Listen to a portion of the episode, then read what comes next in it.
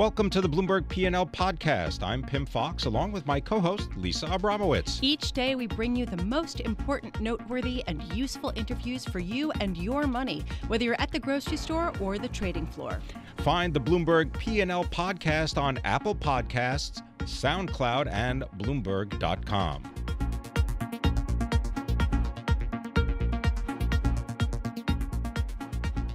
Right now, we want to turn our focus to China. Ongoing discussions between the U.S. and the world's second biggest economy as to how they are going to deal with trade going forward. Joining us now, Andy Browne, editorial director for the Bloomberg New Economy Forum, joining us here in the Bloomberg Interactive Brokers studios. Andy, thank you so much for being here. You wrote a really compelling piece about how the U.S. may have some allies behind China lines. Who are these people and why?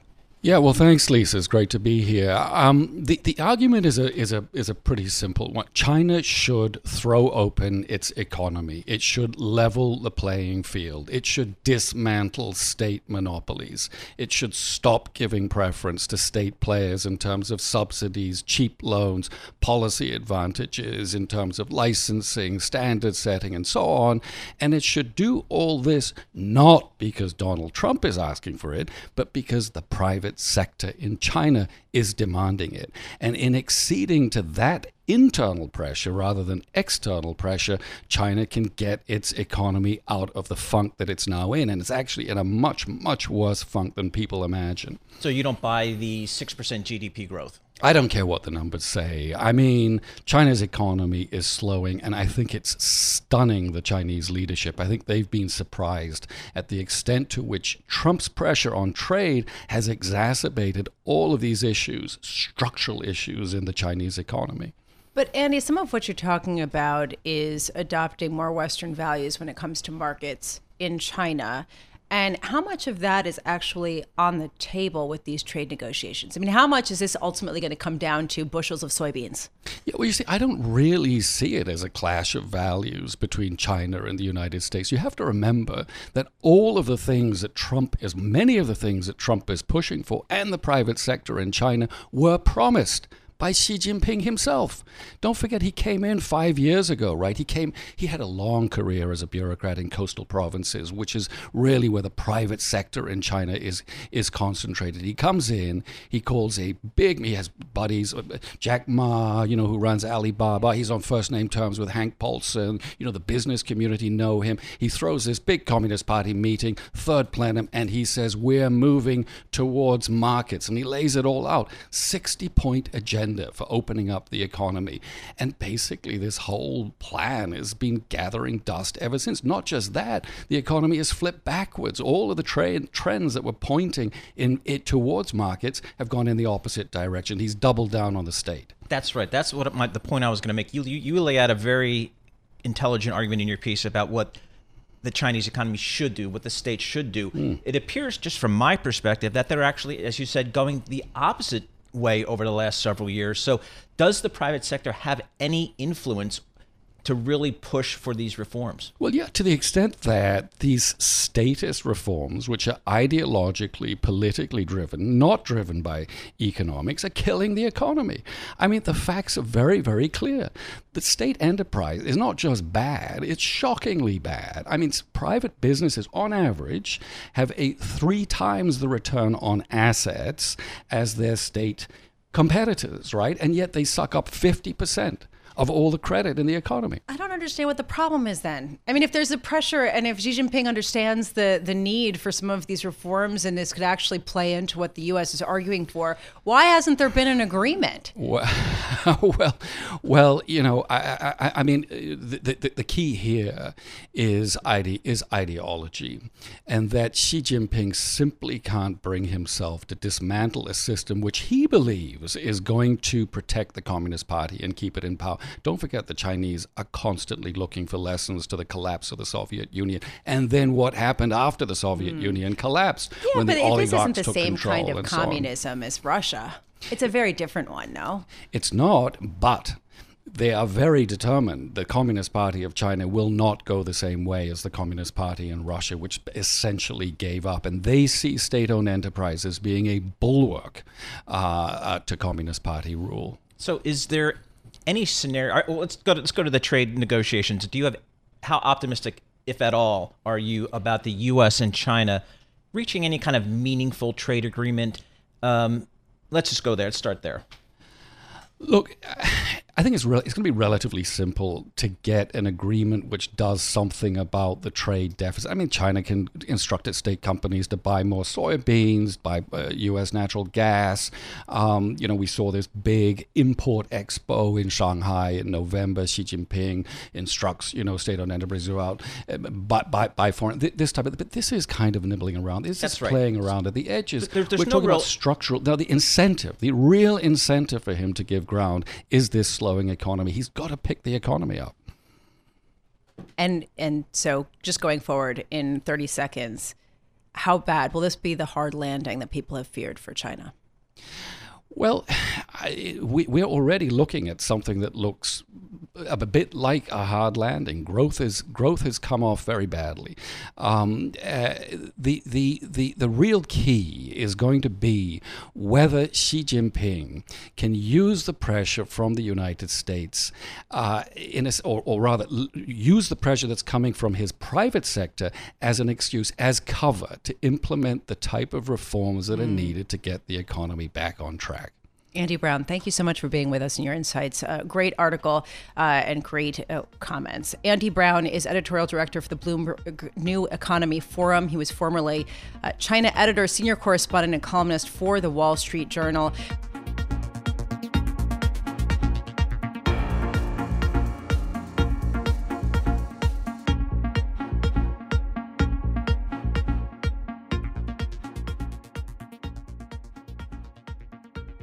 The swing has been notable this morning. Before markets opened, Citigroup shares were down 2% immediately after reporting earnings. Now, shares up by more than 3% as an earnings call seems to bolster optimism among investors. Joining us now in our Bloomberg Interactive Brokers studios to discuss is Yalman Onaran. He's senior finance writer for Bloomberg News. So, Yalman, what happened here on the earnings call? The earnings numbers aren't bad either. There's good stuff to see in Citi's earnings. Fixed income numbers are bad, and everybody initially focused on that. But you look at other stuff, actually it's okay. Loans are up, deposits are up, NIM, the net interest margin, is up. So on the banking side, the bank is still really doing fine. Markets, as we know, have been all over the place, and they have hurt. And so that has hurt the investment banking side, the trading side, but the other part of the banking is doing well. So the numbers are good. And on the calls, there was a media call with the CFO, the outgoing CFO, Gerspach, and then the analyst call is continuing with CEO started to make comments and the CFO is talking now.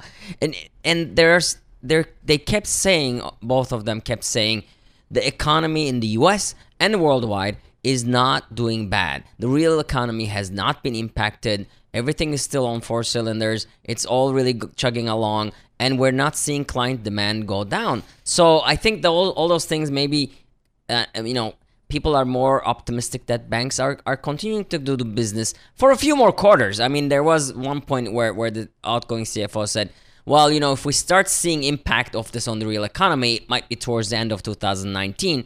Okay, so that's a few quarters away. There's still time. Until then, maybe we should be happy, and that's probably what's going on. Well, we can't really push that fixed income performance under the rug as much as I'm sure management would like to. I mean, it's a huge part of their capital markets business, and it was the worst quarter they've had in FIC for several years. What did they claim as the drivers of that underperformance, and what is their outlook for 2019? Having been on a trading desk, volatility is my friend. That's how I can generate alpha. That clearly wasn't the case for Citi here in the fourth quarter. Well, the commentary on whether volatility is good or bad changes according to the numbers every quarter by every bank official. So when volatility helps the bottom line, everybody loves it and it's a friend.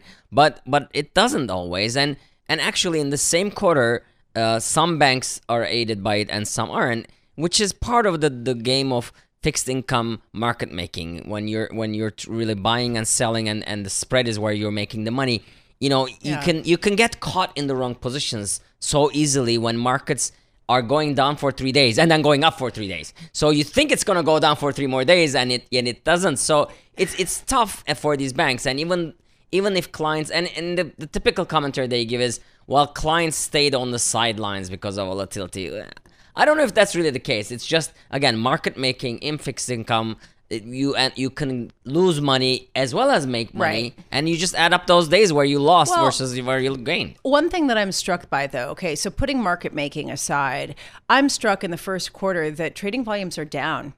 In credit markets, particularly the riskier credit markets, and debt issuance is also way down, especially on the riskier tiers, which is actually where these banks make a lot of the money, right? I mean, riskier deals tend to offer bigger premiums. I'm just wondering what gives them confidence that things are turning up, since, I mean, from all other empirical data, things are slower in the first quarter.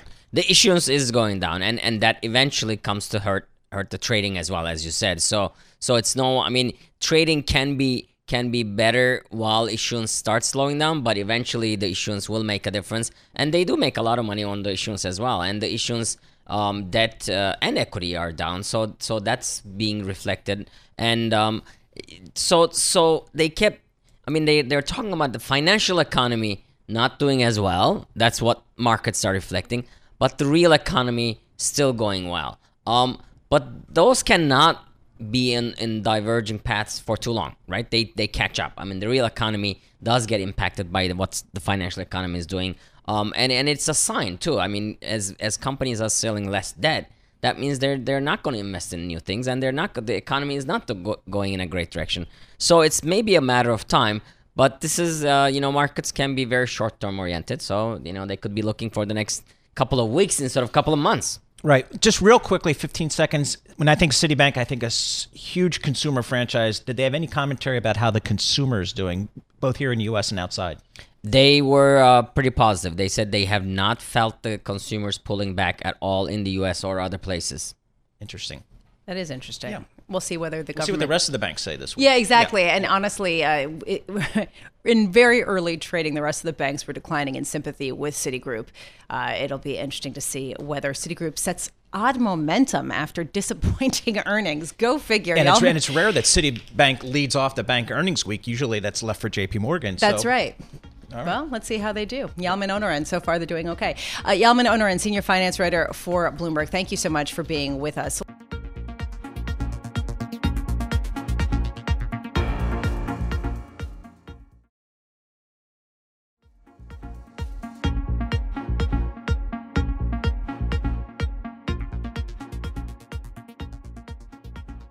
Well, the world of sports has transformed from hitting a ball to directing a ball on a computer screen. Joining us now, Chris Russo, Managing Director and Head of Sports Practice at Houlihan Lokey, joining us here in our Bloomberg Interactive Brokers studios. Chris, let's get a lay of the land for 2019 as you prepare for mergers and as you try to get a sense of where the eyeballs are going. Has esports peaked, or are we just getting started with the adoption of this trend? I think we're just getting started with esports, in part because the amount of people playing esports games, attending events, watching and streaming on Twitch has just continued to grow. And so over the past sort of 18 to 24 months, you've seen these new esports teams created by the big publishers like Riot and Activision. And those teams have been bought by professional sports team owners. And some of those valuations are now $150 million, $200 million for these teams. And I see them continuing to grow because of the audience passion and the great demographics we have in esports. I just can't imagine a sport watching other people play games, but I've been told time and time again, and I've seen the numbers, and I've seen Jeff Wilpon, as you mentioned, make an investment. But let's go back to maybe, the next big M&A trade involving sports might just be the regional sports networks that the Walt Disney Company acquired from 21st Century Fox. Big numbers, big markets, big companies involved. What do you expect that to happen, and how do you expect that to play out? Well, I think there's kind of two ways of looking at that opportunity, and these are 22 regional sports networks with great teams that they broadcast and great rights.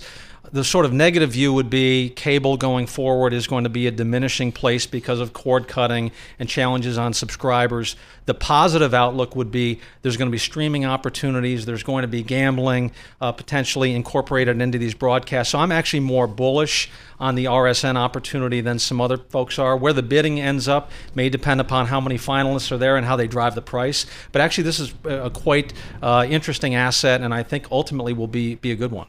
You know, let's zoom out a little bit, because what you were just talking about in Paul's really good question, and the concept of esports kind of comes together with this idea that more people are cutting the cord and that big sports companies aren't going with them. They're staying in cable, and as a result, they're losing some viewers. And perhaps this is allowing the esports to take off more because that's what's available to people. Can you foresee a time in the near future where big teams move to online streaming services as well?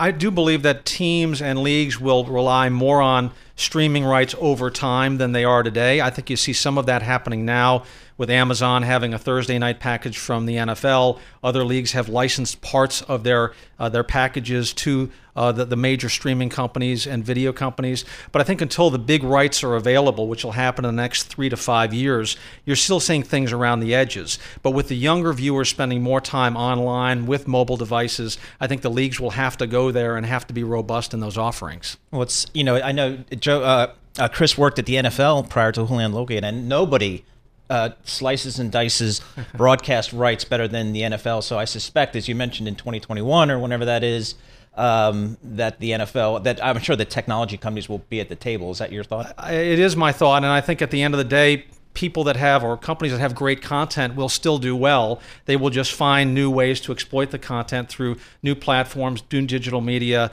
and I think it'll be an opportunity to reach new audiences as this next generation of fans evolves. So what do you expect in terms of the overall M&A volumes in sports media this year? Yeah, I think that there will be a lot of M&A this year in the sports space, in part because sports gambling has emerged, and that creates a disruption, and that creates new kinds of opportunity. We already saw a lot of M&A last year around the sports gambling space. FanDuel did a transaction. Sportradar, a sport data company, did a transaction. Genius Sports, another sports data company. You see a lot of companies getting prepared for the advent of gambling, and as a result, you'll see combinations, new investments, and new configurations of companies. So we've seen the leagues, most notably Major League Baseball, but all the professional leagues really kept the gambling at a more than an arm's length for generations. Now they seem to be embracing it. So can you give us a sense of where gambling is in this country now? I know I live in New Jersey, and it's legal in New Jersey, sports books. Where are we, and how do you think that's going to play out? Yeah, right now sports gambling is only legal in 6 or 7 states, but many experts believe that will increase to 20 to 25 states over the next couple of years. I think initially, as you mentioned, the sports leagues were very hesitant and reluctant about sports gambling, but now that it is going to be legal, they are trying to figure out how they can, A, make money, but B, keep the integrity of the games and make sure that gambling is done in a responsible way so they preserve the authenticity and integrity of these sports. Do either of you gamble? Do sports gambling? Paul, since you actually have occasionally when I'm in Las Vegas, occasionally. Yeah, would you? I mean, but my question is, how much would this would the appetite widen, or is the field already there? Well, in my opinion, there are a lot of reports out there that say the offshore, the illegal amount of gambling is about $150 billion. No one knows if that's really true. I think what could happen over time is that number gets even bigger because people who didn't want to bet on an offshore book or go to some website, they didn't know if their money was going to come back, now feel it's safe, it's comfortable. You've got brands like FanDuel and DraftKings, which people now trust and understand. I think you have potential to have this thing get even bigger than anticipated. And what are the ratings, I guess, for the NFL were up a little bit this year so far, but there's been a downward trend. How concerned is the NFL in particular about their ratings, or do they feel like there are ancillary businesses, whether it's Red Zone and other things that might be making up for it? Yeah, in my view, the NFL is doing just fine. Again, they had a good year in terms of ratings. But as you mentioned earlier, they're continuing to experiment and look at new platforms, new ways to distribute content.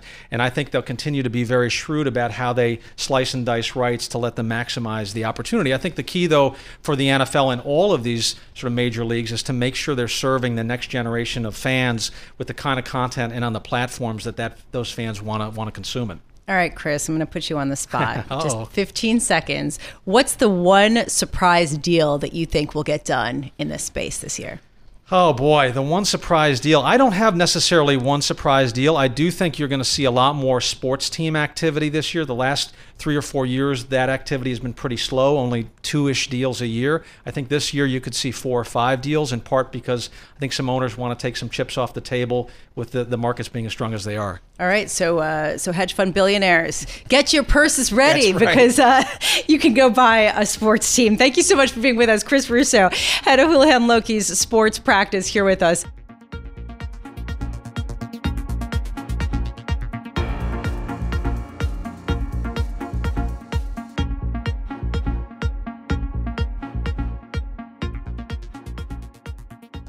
We are in New York City in our cozy Bloomberg Interactive Brokers studios. David Kudla is in a brisk Detroit where it's 26 degrees and sunny at the auto show. And this is the last North American International Auto Show that's going to be held in January. They're kind of upping their game and moving to a warmer month in June.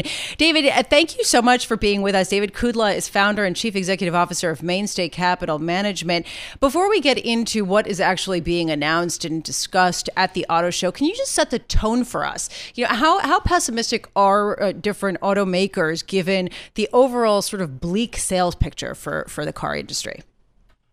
Well, there had been a lot of pessimism coming into 2019 with the slowing global economy and fears by some of a recession, and a possible recession in the U.S.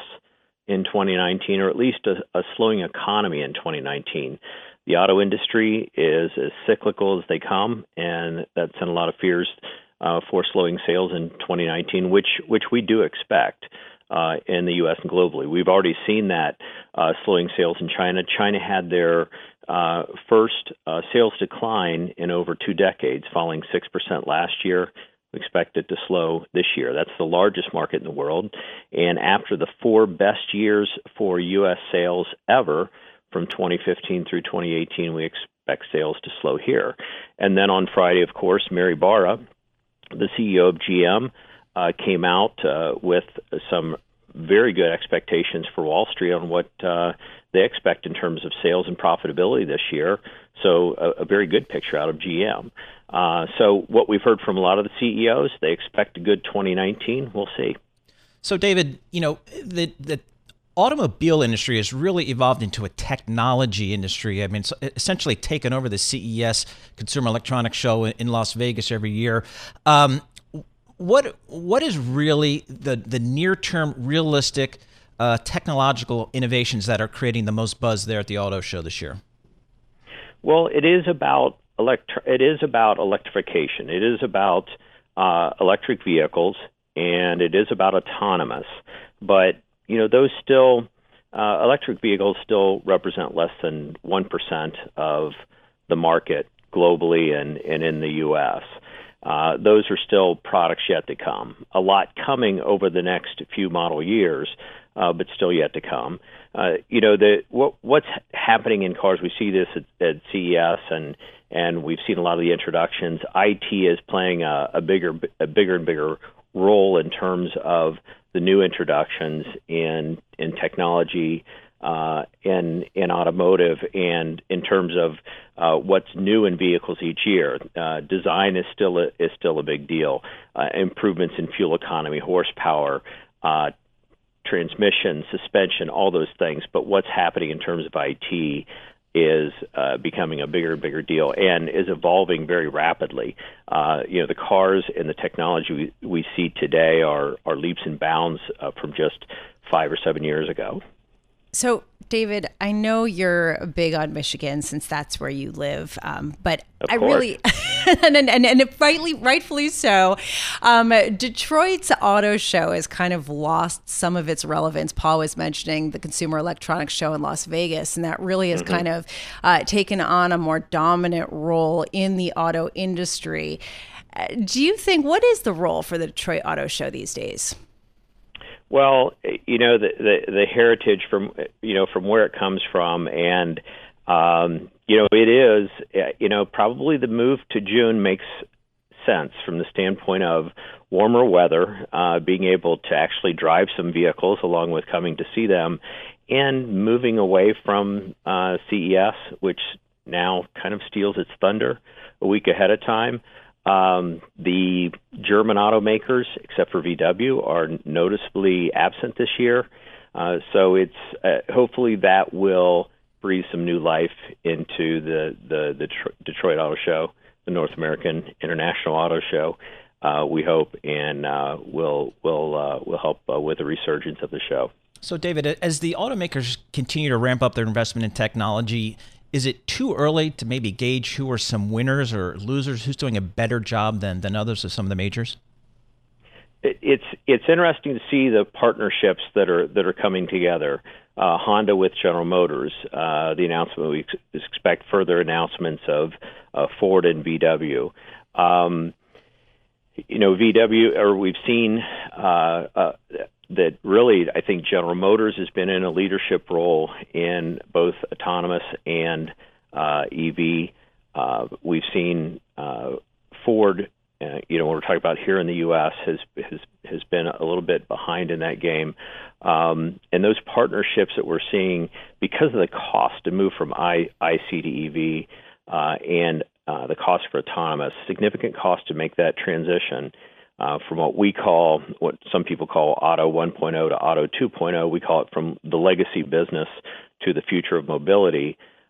It's a very expensive transformation. So these partnerships are going to be very important. But that's where we're seeing the synergies like that. Yeah. Is I think that's going to be what will be most important. David Kudla, thank you so much for being with us, as always. David Kudla is Chief Executive and Chief Investment Strategist at Mainstay Capital Management, with $2.5 billion under management, coming to us from the North American International Auto Show in Detroit. It is going to be the last one where it's going to be a brisk 25 degrees. Since this is the last one being held in January, it is now going to be moving to June, where it's going to be sunny and people can drive through the town with the breeze going through their hair. Thanks for listening to the Bloomberg P&L Podcast. You can subscribe and listen to interviews at Apple Podcasts, SoundCloud, or whatever podcast platform you prefer. I'm Pim Fox. I'm on Twitter @PimFox. I'm on Twitter @Lisa Abramowitz1. Before the podcast, you can always catch us worldwide on Bloomberg Radio.